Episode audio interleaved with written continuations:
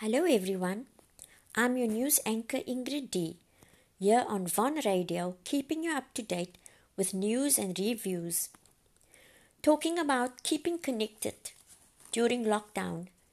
Humans are wired to come together physically, which makes this whole social distancing thing a bit of a tricky issue. Since social distancing recommendations could remain in place for months to come, NPR has come up with a few effective strategies for connecting with others while maintaining your distance. You can find these below. Don't scroll, but do connect online with real time activities. Simply scrolling through a Facebook, TikTok, or Instagram feed may not help you connect with other people in a meaningful way. So instead of cultivating that empty F O M O fear of missing out feeling.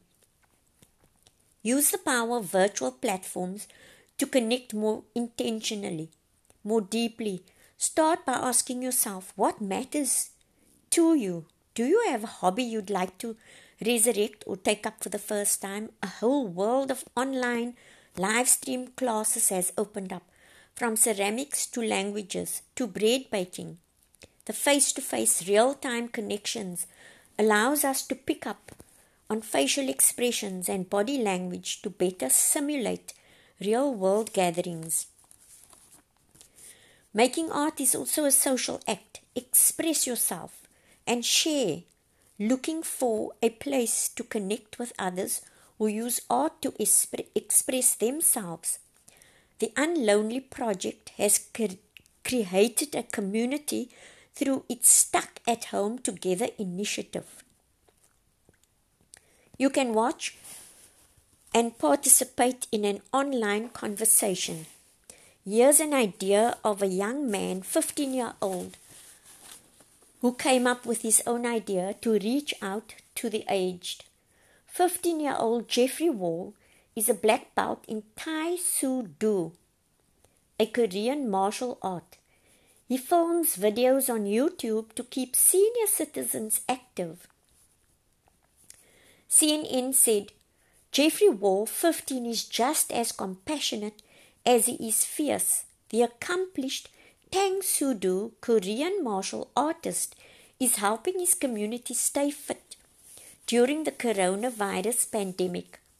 While he shares his love of the sport with everyone, Wall holds a special group of students close to his heart, and these are senior citizens.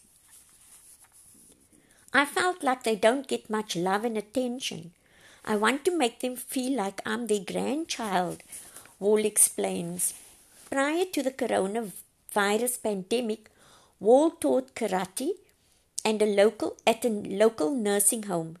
He named his program Golden Age Karate and refers to his students as, as super nanas and super grandpas. In a photo taken pre social distancing, Wall teaches senior citizens karate as a way to keep healthy. It makes me feel joyful and excited to see my seniors and just love on them as well, the teen instructor says. And my seniors feel the same way. To see their faces light up is the best feeling in the world. In a photo taken pre social distancing, Wall poses with a super nana at the local nursing home where he provided karate classes to senior citizens, caring for super nanas and grandpas in a pandemic. With social distancing, Wall had to get creative. He realized shelter in place orders meant his senior stud- students would be isolated from those they love, including him. With classes then cancelled and not knowing when he would return, Wall started posting classes on YouTube. He also ramped up his Instagram page to remain digitally present to his students. They have computers at the nursing home, he said, and they have phones. Wall says the transition to online class has been smooth, but is eager to get back to one on one sessions with his students. I like being hands on and seeing my students face to face. Wall's students miss him too. Many of them were really sad. Some of them need me to be there as a companion as it gets really lonely in the nursing homes. Now finished with school for the summer, Wall is working hard to create content online. He says posting his videos on YouTube has helped expand his audience to all age groups, but his heart remains with his beloved seniors. Lovely. Keep tuning in. I'll be back with more news.